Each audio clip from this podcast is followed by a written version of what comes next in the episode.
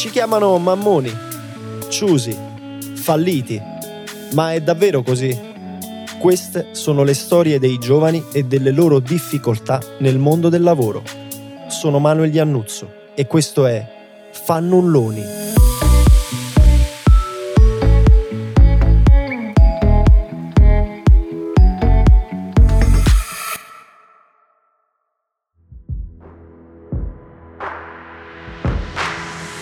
Quella di oggi è la storia di un'altra giovane donna, Paola, 28 anni, tecnico di laboratorio biomedico, laureatasi a pieni voti nel 2019. È studiosa, diligente e un po' introversa. A primo impatto sembra stare sulle sue e risulta poco simpatica, ma poi si rivela tutt'altro. Dopo il diploma cerca come tutti la sua strada è portata per le materie scientifiche e vorrebbe continuare in quell'ambito, anche se non è convinta al 100% di continuare gli studi. Mi sono diplomata nel 2013, non avevo assolutamente idea su che facoltà scegliere. In realtà volevo prendermi un po' di tempo per cercare di capire cosa volessi fare nella vita. Ero interessata a una professione scientifica. Siccome mi informai un po' sul mondo delle professioni sanitarie, mi colpì questa tecnica di laboratorio biomedico. È una figura che lavora sempre in ambito ospedaliero, ma nel pratico è una figura che va a svolgere manualmente tutte tutte le analisi che possono riguardare la salute di una persona. Mi iscrissi al test d'ingresso che però prevedeva solo 20 posti, l'ho provato tanto per entro bene, non entro, non mi interessa proprio perché non era manco quello che volevo fare al 100%. E ricordo che io non mi misi a cercare l'uscita dei risultati, le graduatorie, qualche un giorno mi arriva la telefonata di un mio compagno del liceo che dice: Hai visto, sei entrata, bravissima, complimenti documenti e infatti entrai proprio per il rotto della cuffia perché la facoltà era per 20 posti e io forse mi piazzai ventunesima, però una persona aveva rinunciato e quindi per scorrimento entrai. Una volta entrata, subito mi resi conto di quanto questo mondo in realtà eh, era quello che avevo sempre desiderato di fare senza però saperlo. Ricordo che era abbastanza distante dalla sede dove frequentavo, infatti dovevo prendere due treni e un pullman. Le professioni sanitarie sono tu fai tirocinio e corsi contemporaneamente, nonostante questa cosa fosse abbastanza pesante a livello fisico perché la mattina facevo il tirocinio mattino e il pomeriggio avevo i corsi e finivo comunque non prima delle 5, 5 e mezza e poi tornavo a casa stanca morta. Paola vive con i suoi genitori e con sua sorella minore. Genitori umili che riescono comunque a mandare avanti la famiglia, permettendo a lei di studiare all'università. Ma lei vuole essere indipendente e non le va di gravare sulle spalle dei suoi. In realtà non può neanche più di tanto, per questo si rimbocca le maniche e diventa, come tante e tanti coetanei, una studentessa lavoratrice. Si aspetta di trovare un mondo che le permetta di conciliare entrambe le cose, ma ben presto si rende conto che non è così.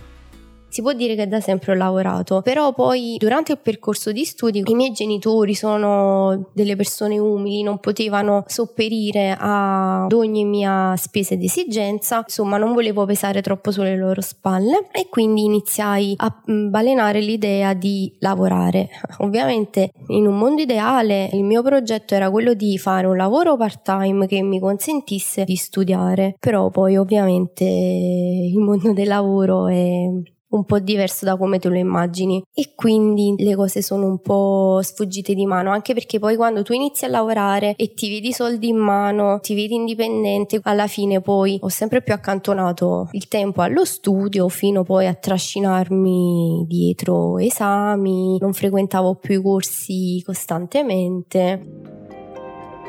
Inizia lavorando in un negozio di intimo femminile poi trova qualcosa di meglio, cambia e inizia a lavorare in un negozio di abbigliamento. Inizialmente sembra tutto normale e tranquillo, nei limiti, perché firma un contratto ma le ore di lavoro previste non corrispondono alla realtà. Paola però sa che le cose vanno così, quindi si fa andare bene la situazione, anche perché è solo un lavoretto temporaneo. Le basta poco però per accorgersi che qualcosa in quel negozio non va. A Napoli, in modo scaramantico si dice mi hanno messo gli occhi addosso quando ti accade qualche evento sfortunato. È come dire che c'è qualcuno che vuole il tuo male. È un modo metaforico e anche un po' consolatorio per dare la colpa a qualcuno per alcuni sfortunati eventi. Questa volta però non c'è niente di metaforico. Qualcuno le mette davvero gli occhi addosso. Portai il curriculum in questo negozio di abbigliamento nella mia zona e iniziai a lavorare lì. Doveva essere una cosa solo momentanea. In realtà poi quando tu ti inizi a vedere i soldi in mano, la cosa ti fa gola e quindi mi sono protratta oltre il periodo delle festività. Da precisare che lavoravo tutti i giorni dal lunedì al sabato full time avevo un contratto di 18 ore settimanali, in realtà ne facevo penso, adesso non lo so quanto fa, però se fai dalle 9 alle 8 e mezza dal lunedì al sabato penso che fa qualcosina in più. Allora sicuramente tra virgolette lavoravo quindi ero fortunata, per quanto pesante potesse essere l'orario lavorativo era un lavoro abbastanza mm, non molto pesante a livello fisico, si stava in piedi tutta la giornata anche perché il negozio era privo di sedie, l'unica seduta era questa sorta di puff che si trova nei camerini di prova, poi delle scalinate dietro la cassa che ti portavano nel deposito barra studio del proprietario, però comunque non ti potevi sedere perché il proprietario voleva che per immagine del magazzino la commessa doveva essere sempre lì sull'uscio ad aspettare la cliente. Nei momenti morti dove non entrava nessuno io mi andavo a sedere 5 minuti per riposarmi però poi c'era un'altra commessa che ogni volta che lo facevo diceva Paola alzati, non far vedere che sei seduta anche quando il proprietario non c'era. Perché il negozio era costellato di telecamere Ogni volta che entrava una cliente e il proprietario non c'era, capitava che telefonasse in magazzino chiedendo a cosa era interessata la signora, come mai è uscita senza nessuna vendita, oppure capitava che quando ti andavi a riposare un attimo, due secondi sulla scalinata oppure sul puff del camerino, faceva lo squillo sul telefono del magazzino. Faceva lo squillo per farti capire, ti vedo, alzati. Mi faceva sentire violata, ovvio. Psicologicamente come atteggiamento era molto stressante, però lui aveva il coltello dalla parte del manico perché io stavo lavorando, avevo bisogno di lavorare e lui era il mio datore di lavoro. Sapere di essere spiata è un po' inquietante. Avrebbe potuto denunciarlo? Certo, ma in quel momento le sue priorità erano altre. Voleva essere autonoma e indipendente, senza calpestare la propria dignità per dedicare il suo tempo al lavoro e avere la propria indipendenza, è costretta ad accantonare l'università, quando le manca appena un esame. Lasciatasi alle spalle la tristissima esperienza da commessa, si cimenta in una nuova esperienza. È il tanto desiderato part-time che potrebbe permetterle di tornare a studiare e finalmente di laurearsi. Si lavora un po' di più rispetto al negozio e fisicamente un po' più pesante, ma si guadagna anche un po' meglio le presentazioni vanno bene, tutto sembra essere come dovrebbe. Il part-time le può consentire di dare l'ultimo esame finalmente e in più può continuare ad essere autonoma. Deve sacrificarsi, ma per Paola non è mai stato un problema. Anzi, lo ha sempre messo in conto e per questo accetta. Col senno di poi, però, si è accorta che l'inizio non è stato proprio dei migliori. Nel frattempo dico ma io non posso stare senza lavorare, vedo che un bar vicinissimo a casa mia cercava una cameriera. Il giorno dopo mi chiamarono. Il bar cercava una figura di cameriera part time, quindi ho detto ah perfetto, posso studiare e lavorare contemporaneamente. I proprietari giovani sembrano perfetti, noi vogliamo essere una squadra, dobbiamo collaborare, il lavoro non è molto, il locale è piccolino, vedrai che andrà bene, non ti preoccupare anche senza esperienza le cose si imparano, quindi io entusiasta di questa cosa. E mi dicono, vieni a fare il giorno di prova direttamente il lunedì. Io ovviamente lì per lì faccio fantastico, ok ci vediamo lunedì, senza poi rendermi conto che in realtà il lunedì era il lunedì di Pasquetta, quindi un festivo super festivo. Scendo a lavorare, casino di gente, però io mi rimbocco le mani che cerco di fare quel che posso. E in questo giorno, che è il primo giorno, io già da qui dovevo capire quanto erano delle persone infime. Caso volle che ad uno dei tavoli erano seduti i genitori di un mio amico. Li servo, continuo a fare il mio lavoro a fine pranzo loro fanno Paola vedi che ti abbiamo lasciato 5 euro di mancia l'abbiamo dato ai proprietari a fine giornata i proprietari mi danno la paga che avevamo accordato e mi danno 5 euro di mancia totali di tutta la giornata tutte le altre mance allora dove erano? un classico ma in compenso dopo qualche mese ottiene addirittura un contratto Inutile dire che le ore previste dal contratto non rispettavano quelle reali, è cosa di tutti i giorni, ma questa è la cosa meno assurda di tutta la situazione. Perché oltre alle ore di lavoro in eccesso, anche il compenso non è per niente normale, non solo per la quantità di stipendio inadeguata, ma soprattutto per il modo in cui Paola percepisce quello che le devono ho iniziato ovviamente a Niro, facevo i pomeriggi dalle quattro e mezza alle due e mezza inoltrate di notte. Poi, essendo l'unica cameriera dell'intero locale, loro mi proposero di mettermi a posto, quindi mi fecero un contratto a tempo indeterminato contratto part time di 16 ore settimanali. Io a volte 10 ore le facevo in una giornata ovviamente sulla busta paga usciva un compenso più alto di quello che avevamo pattuito e quindi loro mi facevano un bonifico e poi io gli dovevo restituire la differenza in contanti. A lei comunque sta bene, l'importante è lavorare.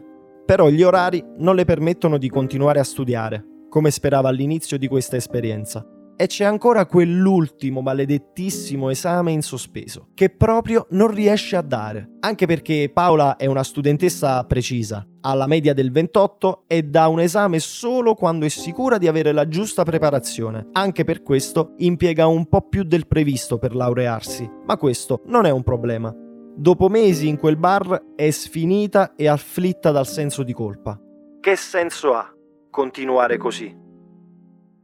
Mi mancava un esame e non avevo capito il coraggio proprio psicologico di mettermi a fare l'esame perché non lo so, avevo paura che poi stavo senza soldi. Stavo abbandonando l'università, ma per cosa poi? Per un lavoro dove vengo sfruttata, sottopagata, veramente di tutto e di più quando io magari è vero faccio due, tre, quattro, vuoi fare pure 5-6 mesi di sacrificio che magari non esco, non fumo, non faccio niente, però poi ho una prospettiva un pochino più buona. Si fa coraggio, lascia il lavoro e ricomincia a studiare. Finalmente chiude il suo percorso universitario e si laurea con il massimo dei voti. Ed è a quel punto che inizia la sua vera carriera lavorativa. Grazie all'università può fare affidamento ad alcuni enti per intraprendere uno stage formativo non le interessa la retribuzione, l'importante è imparare e soprattutto applicare tutto quello che ha studiato. Ma purtroppo la prima esperienza di stage non va come dovrebbe. La realtà in cui Paola inizia non ha niente a che vedere con il suo percorso e impara ben poco. Ma lei si fa sentire e per fortuna correggono il tiro, permettendole di continuare lo stage in una realtà molto più adatta alle sue competenze, che però non si chiude come vorrebbe.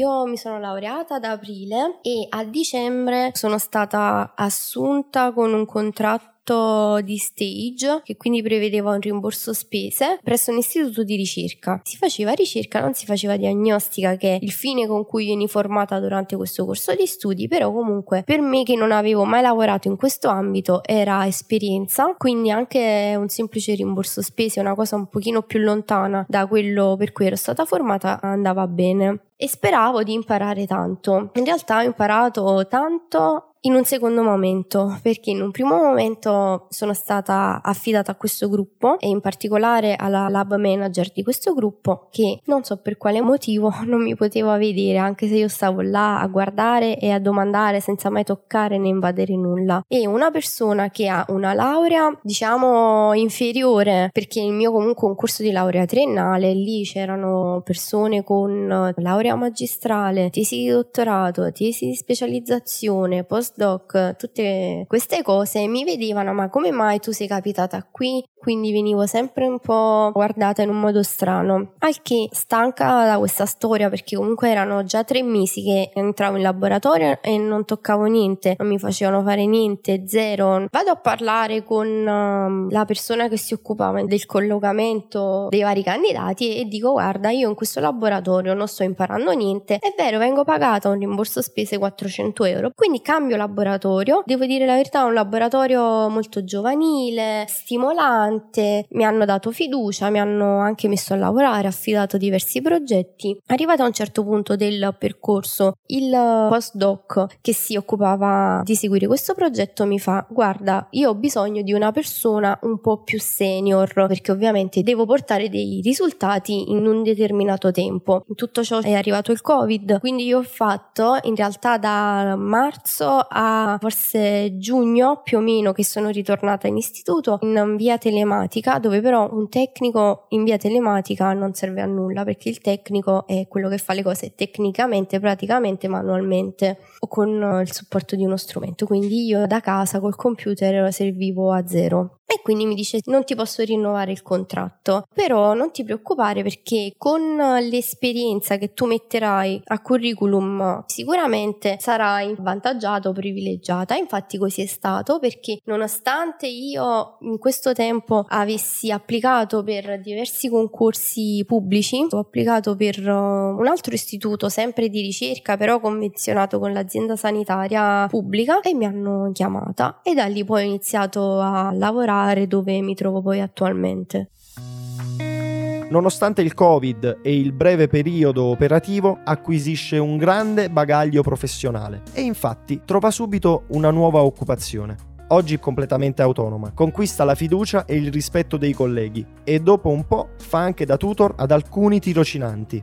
Nel frattempo decide di affrontare la convivenza con il suo compagno e prende la sua strada. Ma vi ho detto che Paola è completamente autonoma e la cosa non è del tutto positiva in vista del futuro, ma anche del presente sono stata assunta con un contratto di collaborazione coordinata e continuativa, quindi un co-co-co, dove ovviamente non ci sono vincoli di orario. Quindi io sono una sorta di libero professionista, anche se in realtà è stato accordato al momento del colloquio che ci sono degli orari lavorativi da rispettare che vanno dalle 9 alle 18, idealmente teoricamente. Praticamente questa cosa, essendo fino a qualche mese fa l'unico tecnico all'interno dell'unità diagnostica, diagnostica non succedeva perché è vero entravo alle 9 a volte mi anticipavo prima per cercare di lavorare il più possibile e completare il lavoro ma sono state veramente rare le volte in cui sono riuscita ad uscire prima delle 18 ci sono stati giorni in cui sono uscita anche alle 20 giorni in cui sono andata il sabato per recuperare. È vero che non ci sono vincoli di orario ti puoi tra virgolette autogestire però ogni volta che capitava che magari te ne vai mezz'ora prima perché devi andare a fare una cosa ah mezza giornata oggi loro non hanno vincoli nei miei confronti, ma soprattutto io non ho nessun diritto a livello contrattuale. Non ho una busta paga a partire proprio dalla base, non ho quattordicesima, tredicesima, ferie retribuite, malattia. Se io un mese ho qualcosa e non posso andare, mi rompo una gamba, ok, loro possono anche decidere di non rinnovare il contratto, di sospenderlo, ma come io non sono obbligata a dargli il preavviso qualora decidessi di andarmene. Cioè io con la tipologia di contratto che ho non mi posso comprare manco la macchina, io non posso richiedere manco un finanziamento, una cosa proprio stupida, non lo posso fare perché io non ho nessuna garanzia. La mia paura più grande è quella di restare per sempre in questo limo, anche perché all'interno del contesto in cui mi trovo conosco persone che se ne sono andate dopo 11 anni di Coco, 11 anni. Il mio terrore è quello di restare per sempre così,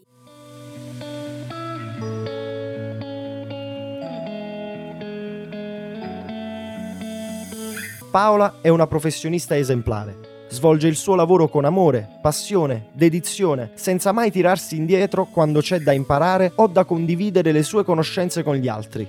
Ma purtroppo non basta. Vorrebbe avere delle certezze, perché averle sul lavoro ti consente in gran parte di averle anche nella vita privata. Nel frattempo studia, partecipa ai concorsi pubblici, ma adesso è costretta ad accontentarsi perché nessuno offre di meglio e hai voglia a dire non devi accontentarti.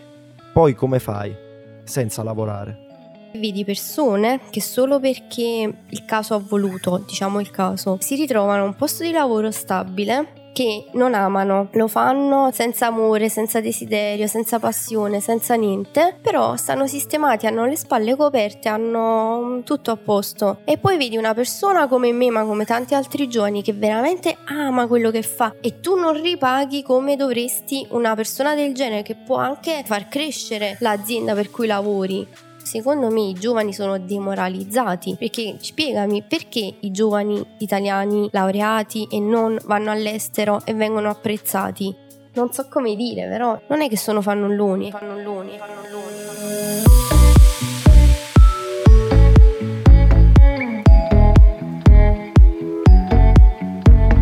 Avete ascoltato Fannulloni, un podcast ideato, scritto e prodotto da Manuel Iannuzzo. I fatti raccontati negli episodi sono completamente reali. Per tutelarne la privacy ai protagonisti è stato assegnato un nome di fantasia. Potete ascoltare Fannulloni su Spotify, Google Podcast, Apple Podcast e su tutte le principali piattaforme.